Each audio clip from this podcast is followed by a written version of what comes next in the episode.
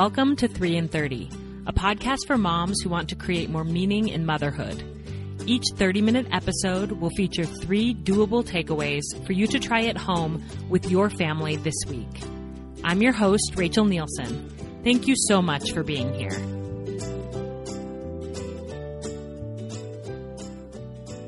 Happy Monday, my friends, and happy third birthday to 3 in 30. I have to admit that that cute singing is from two years ago when Sally sang to the podcast for its first birthday. And it kind of breaks my heart to hear her voice from then and compare it to now because she has grown up so much in the past few years and she's not my little toddler anymore. But you know what? I've grown up a lot too. And there's something amazing about celebrating that and honoring it.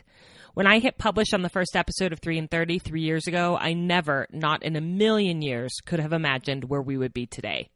I couldn't have imagined the people I would meet through this podcast, both the guests I've interviewed and the listeners I've interacted with, the ways I would develop more emotional resilience as a result of doing this hard work and making mistakes and getting discouraged and continuing to press forward, or the joy that would fill my life as I've been able to teach through this medium and learn and grow so much within my own motherhood and within my personhood.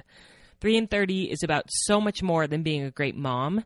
It's about being a deeper, more whole, more developed human, and it has definitely done that for me. I hope that it's done the same for you as well, and I cannot thank you enough for being on this journey with me and supporting the podcast over the past three years. In today's episode, I'm going to talk about three of the major threads that I have seen show up again and again through the 150 episodes I've recorded over the past three years. Three themes that have sort of emerged and become what I like to call pillars of meaningful motherhood. I hope that as we reflect on these pillars together, you'll be able to see how you could apply them to your life in unique situations as a mother, and I hope that they'll be a blessing to you.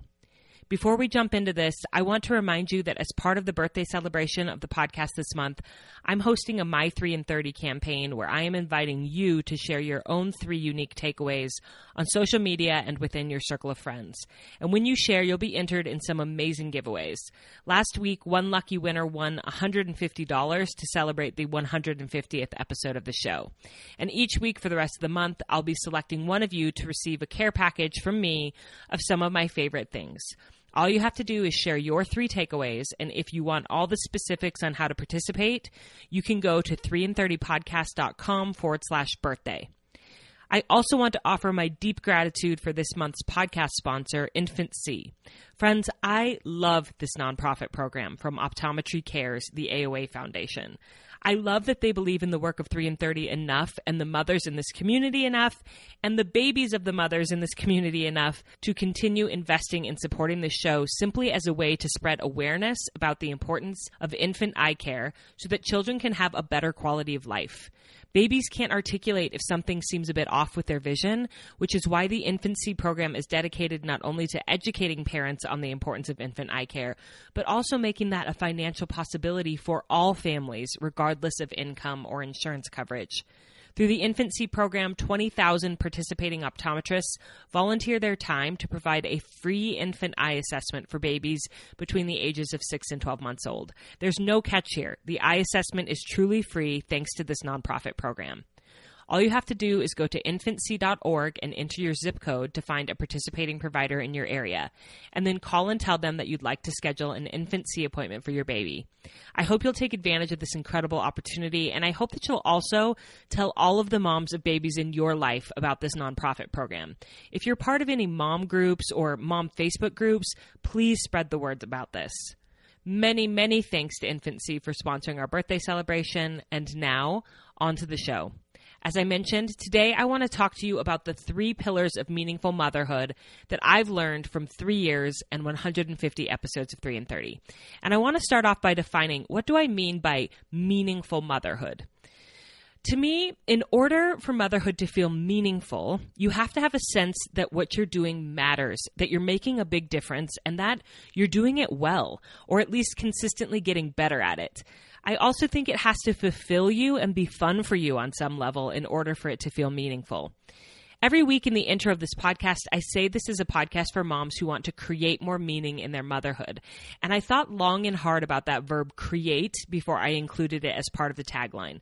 I played with other verbs like find more meaning in motherhood or uncover the meaning in motherhood, but ultimately I decided to go with create more meaning in motherhood because it really is such a proactive choice to not just sit back and let motherhood happen to you, but to actually choose to create the meaning that you want it to have.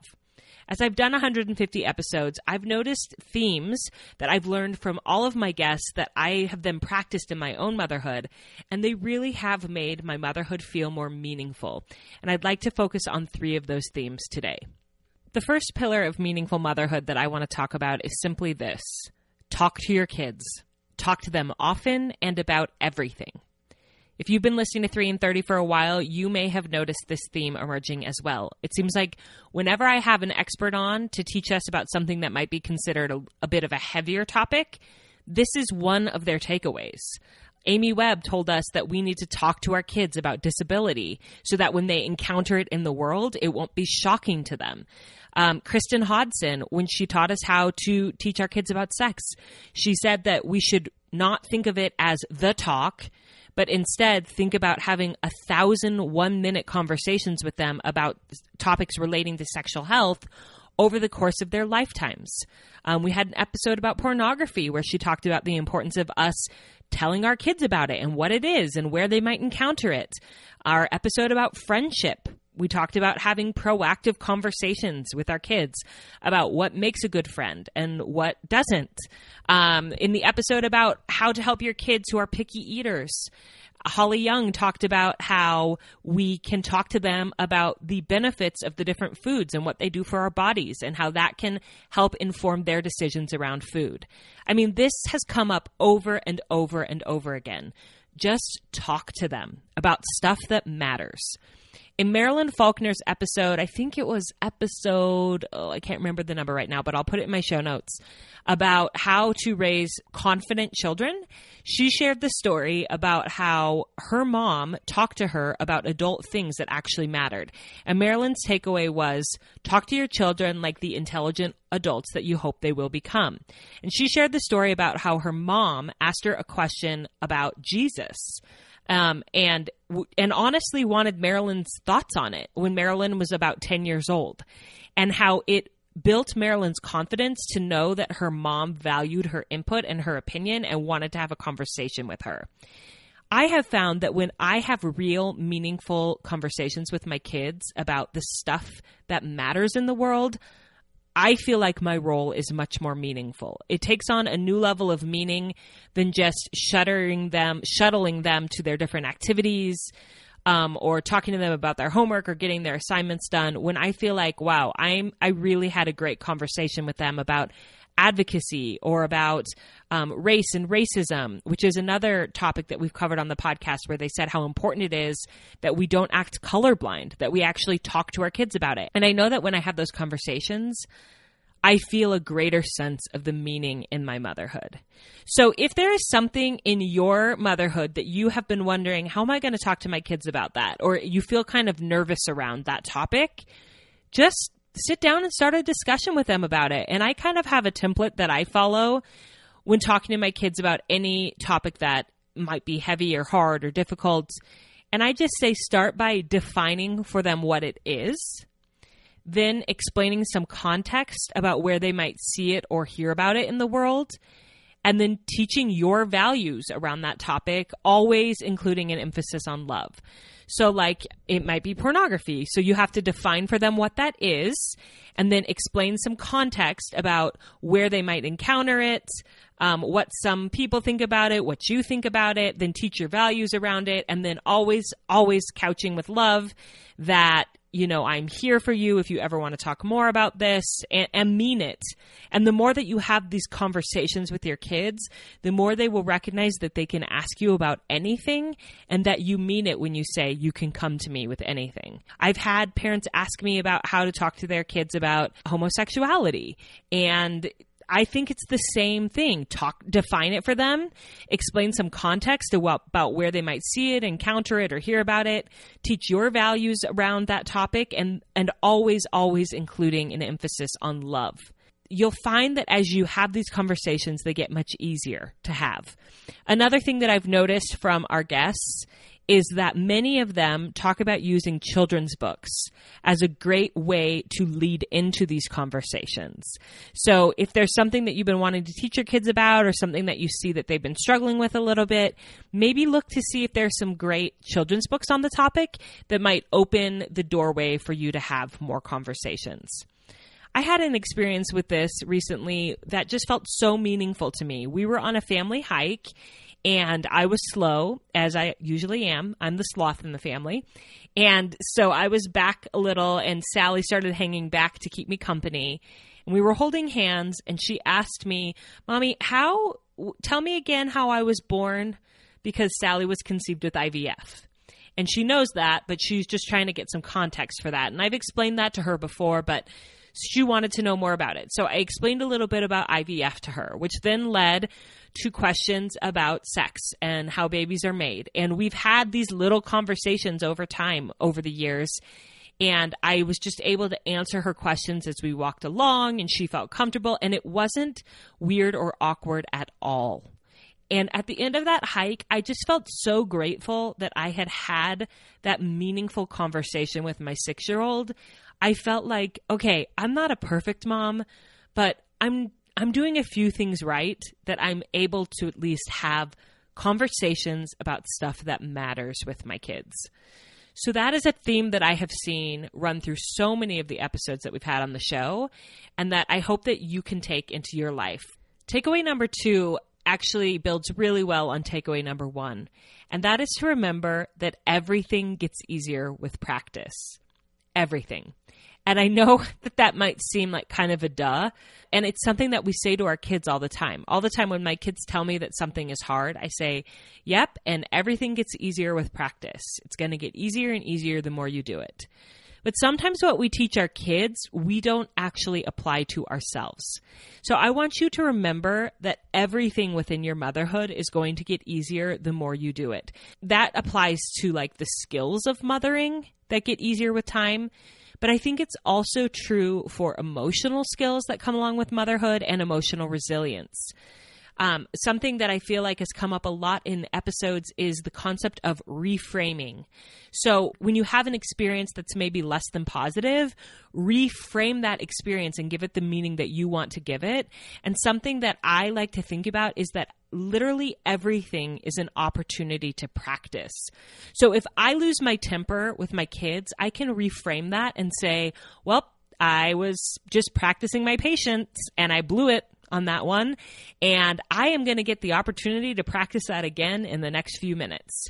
And I'm going to do better this time. And so just remembering that even things like staying patient and not yelling at your kids, it gets easier with practice. And having these difficult conversations with your kids, I don't want to even say difficult, these conversations about maybe more serious adult topics, that will also get easier with practice. I remember when the first time that my son Noah asked me about how babies were made, he was a very, very inquisitive child. He still is, but like at three years old, he asked me that. And I was horrified. I I think I stumbled all over my words. I did not know what to say. I'm sure I was super awkward about it. And I could have walked away and said, I blew it. I just made that so awkward for us for the rest of our lives. But instead, I just thought, well, that was my first opportunity to practice and this is going to get easier. And it has, it has gotten so much easier. I think about that conversation that I had with Sally on that hike recently and how easy it was and how meaningful and fulfilling it was. That has come with years of practice, having those conversations in little small moments and simple ways. So you're going to get better at it. Maybe the first time that you try to talk to your kids about racism, you might walk away thinking, wow, I totally don't think I got that right. I simplified it too much. I feel like I made that awkward or I communicated the wrong thing to them where now they may have a totally wrong idea about the world. It's okay. You're just practicing. And as long as you continue to have conversations, you're going to get better at it and they're going to build layers of nuanced understanding of the topics. It's not like you have to sit down and nail it the first time that you have a conversation with them about something. You can always say to them a few days later, Hey, remember the other day when we talked about this? I've been thinking more about it and I wanted to add this to that discussion. And just allow yourself to be bad at stuff at first, including conversations, and to get better and better at it over time. This is also true for things like distance learning, as many of us are doing really hard new things this year. Give yourself grace and recognize I am new at this and it is going to get easier with practice. Reframe the mistakes, say, yep, that today was kind of a bust and tomorrow, I'm going to be a little bit better than I was today. Another thing I want to add to this takeaway is that this has helped me a lot in my relationship with my husband as well to give him grace, to realize that he's practicing too. Sometimes I feel a little bit frustrated that I feel like my husband is not as patient with our kids as I am. But then I have to remember that my husband has had less opportunity to practice. I have primarily been a stay at home mom. I was completely a stay at home mom for the first years of my kids' lives. And then in the last few years now, I work part time doing the podcast, but I'm still primarily a stay at home mom. I have so much opportunity to practice staying patient with them that my husband doesn't have. And so he hasn't developed these skills yet in the same way that I have. And so I need to give him grace when he is impatient with them instead of shaming him. Like my husband gets really down. He's like, "Oh, why did I why am I so impatient with them?" And I just need to remind him and say, "Cuz you're learning and you're practicing and you're going to get better at it." So maybe that's something for you to consider in your relationship with your parenting partner to give them grace and to give yourself grace as you guys are learning and practicing these parenting skills together. Before we head into our third takeaway, I want to pause for a moment to thank another one of our show's committed sponsors, the podcast for kids called Goodnight Stories for Rebel Girls. This is another one of my favorite tools for bringing up real and important conversations with my kids because each episode of Rebel Girls spotlights the life of a woman from history or current events who overcame incredible odds and trials in her life and defied gender discrimination within her field of study or her culture to pursue her dreams. And many of these episodes become springboards for important conversations about life with my kids, such as when my kids and I recently listened to the episode about Ashley Fiolek, who is a deaf motocross athlete, and she also became the first woman ever to be sponsored as an American factory level motocross rider. My kids had all sorts of questions about being deaf and accessibility and disability after we listened, we almost always look up the photo of the woman who is featured on the Rebel Girls episodes, and I love having these discussions with my kids about the importance of pushing through our hardships and disappointments in life to pursue our dreams. You can find Goodnight Stories for Rebel Girls wherever you listen to podcasts, and I know the episodes will give you plenty of opportunities to practice having discussions with your kids about stuff that really matters in life. That's Goodnight Stories for Rebel Girls, and it is one of our all time favorites. My third pillar of meaningful motherhood is simple but not always easy, and that is apologize to your kids. One of my all time favorite episodes of 3 in 30 that has definitely made a huge impact on my mothering is episode 30 with Georgia Anderson about how to be your children's emotion coach. I have two really strong willed kids, and using these strategies for emotion coaching, which were developed by John Gottman, has really helped me to teach my kids about their emotions. And it's helped me to make it so that we have fewer blowups in our home. And one of the things that Georgia talked about in that episode, or something that she kept saying, was she kept saying, well, you don't want to do this perfectly, or you, you know, you wouldn't want this to be perfect, but here's this and that. And finally, I just straight up asked her, I said, why wouldn't I want it to be perfect? Why wouldn't I want to develop the skills to be able to do this perfectly as a parent? And her response has always stayed with me. She said, You don't want to be a perfect parent because the best way to build and strengthen relationships is through repairing them. She said, Often you never feel closer to someone than after you have a mishap in the relationship, there's a rend in the relationship, and then you come together and you repair it together. You never feel closer than after that repair happens. I don't think I had realized that before Georgia pointed it out, and it is completely backed by research, by John Gottman's research. But after she pointed it out in the years since, I have noticed that over and over again. With my husband, with my kids, a lot of times after we have an argument or something goes wrong, after we repair, I feel so close to them and grateful for them. I want to give you an example of when this happened to me recently in our home. If you follow me on Instagram, you may have already heard this story. I was hesitant to even share it on Instagram because I was afraid that the moms in the community might judge me. But in the end, it ended up being something that was really connective because I shared this experience. A lot of moms then shared their experiences and it got all of us laughing about how ridiculous motherhood can be.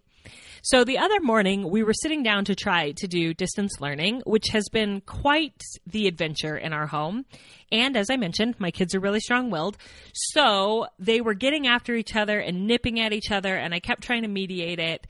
And Noah kept trying to dominate Sally as she was getting her stuff together and opening her computer. And he wanted to tell her just how to do his schoolwork. And I was getting frustrated, and I finally just said, Noah, just focus on yourself. Like you don't you can't don't tell anybody else what to do except for yourself. And then of course he got sassy and he said, "Well then you just focus on yourself, mom, and you can't tell me what to do with schoolwork." And I was so mad.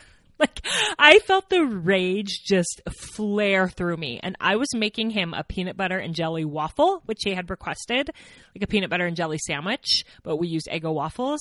And I picked up the waffle that had jam all over it and I chucked it across the room, hoping that it would hit him in the face with with the jam and it missed and it splattered all over the floor and skittered. And then I had to try to maintain my dignity as I wiped up the jam and stomped upstairs. I was still so furious and I laid on my bed and I took deep breaths.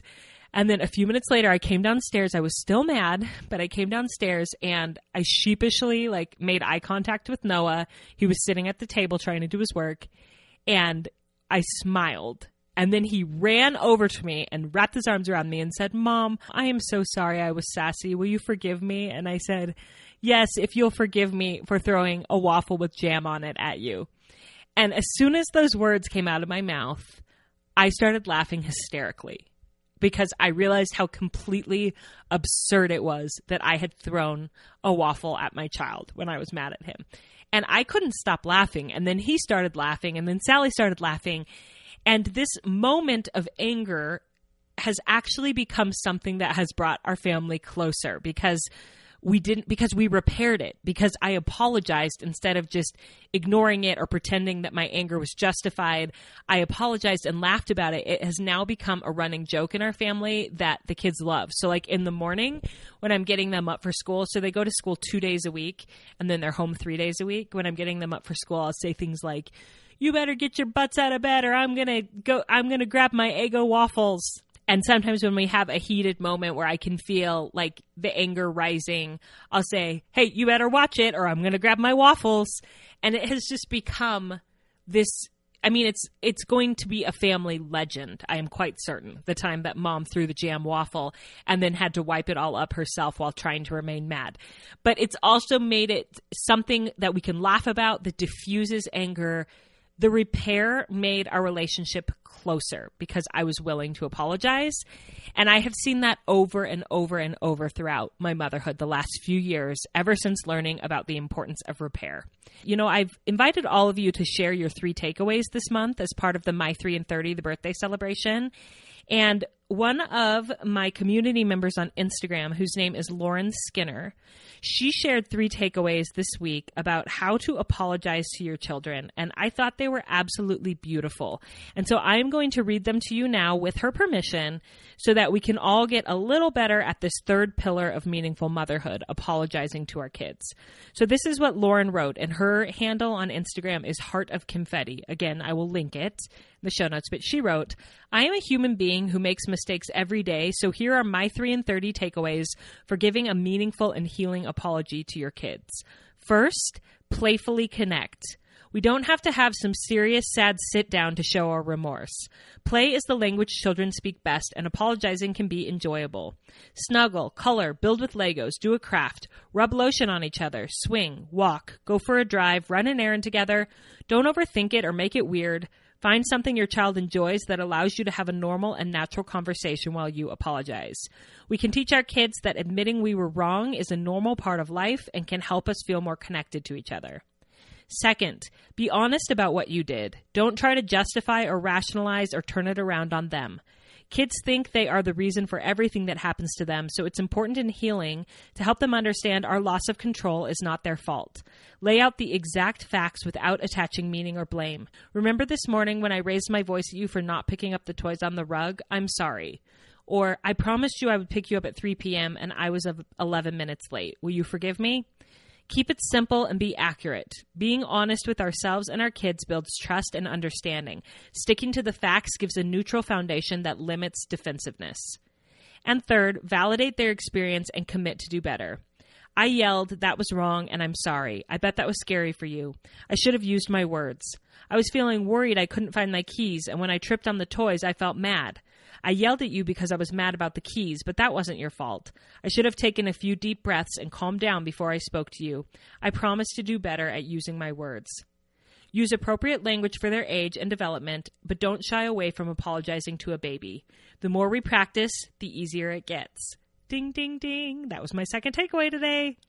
By sharing our story and explaining how we will change, we can foster empathy, develop mutual respect, and empower our children with the skills to maintain relationships with love. I love those takeaways from Lauren. I have learned so much from reading your takeaways this past week, and we still have three more weeks to go. So please continue to share those on social media or email them to me. Facebook, share them within your circle of friends. You can even host a gathering of takeaways, either on Zoom or in person, where you share your takeaways with each other, with your group. And I know you will learn so much from each other. So that is the third pillar of meaningful motherhood. Just apologize when you get it wrong. And remember that nothing builds relationships like repair does. So, my friends, that's it. Those are my three themes that I have seen emerging from three years of hosting 3 in 30 that I found that as I incorporate them into my life, I feel so much more fulfilled as a mom. I feel like I am progressing even though I am not getting it perfect. And these three takeaways don't have anything to do with like extra stuff you have to do in your motherhood, which is a relief, isn't it? In order to create more meaning in your motherhood, you don't have to go above and beyond and get on Pinterest and do all the activities and be perfect. All you have to do is these three simple things as a starting place. First, talk to your kids. Talk to them often and about everything, especially those hard or tricky topics. Just start by defining what it is, giving them a little bit of context about where they might see it or hear about it in the world, and then teaching them your values, including an emphasis on love. And remember not to have one time conversations, but to have small conversations often to give your kids layers of understanding of nuanced topics. Second, everything gets easier with practice. Give yourself grace, give your partner grace, give your kids grace, and reframe every mistake as just another opportunity to practice and get better. And third and finally, apologize to your kids. When you make mistakes, when you yell, don't blame it on them. Just come clean and tell them, I lost my temper. I'm sorry. That was wrong. And remember that those moments can actually strengthen your relationships in ways that you wouldn't have gained if you had never messed up. So, making mistakes is okay. You're going to get better with time. Just apologize to your kids. Thank you so much for caring enough to celebrate the third birthday of 3 in 30 with me. Don't forget to share your own three takeaways, to check out InfantSEE and Goodnight Stories for Rebel Girls, two sponsors who have consistently shown up for this podcast this year, and I'm so grateful for them. And I hope that you have a beautiful week with your family.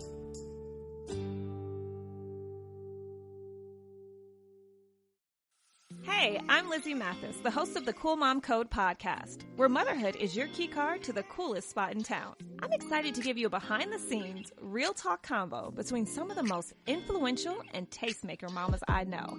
Subscribe and stay tuned for new episodes weekly on Apple Podcasts, Spotify, or wherever you listen so you don't ever miss a beat. See you there.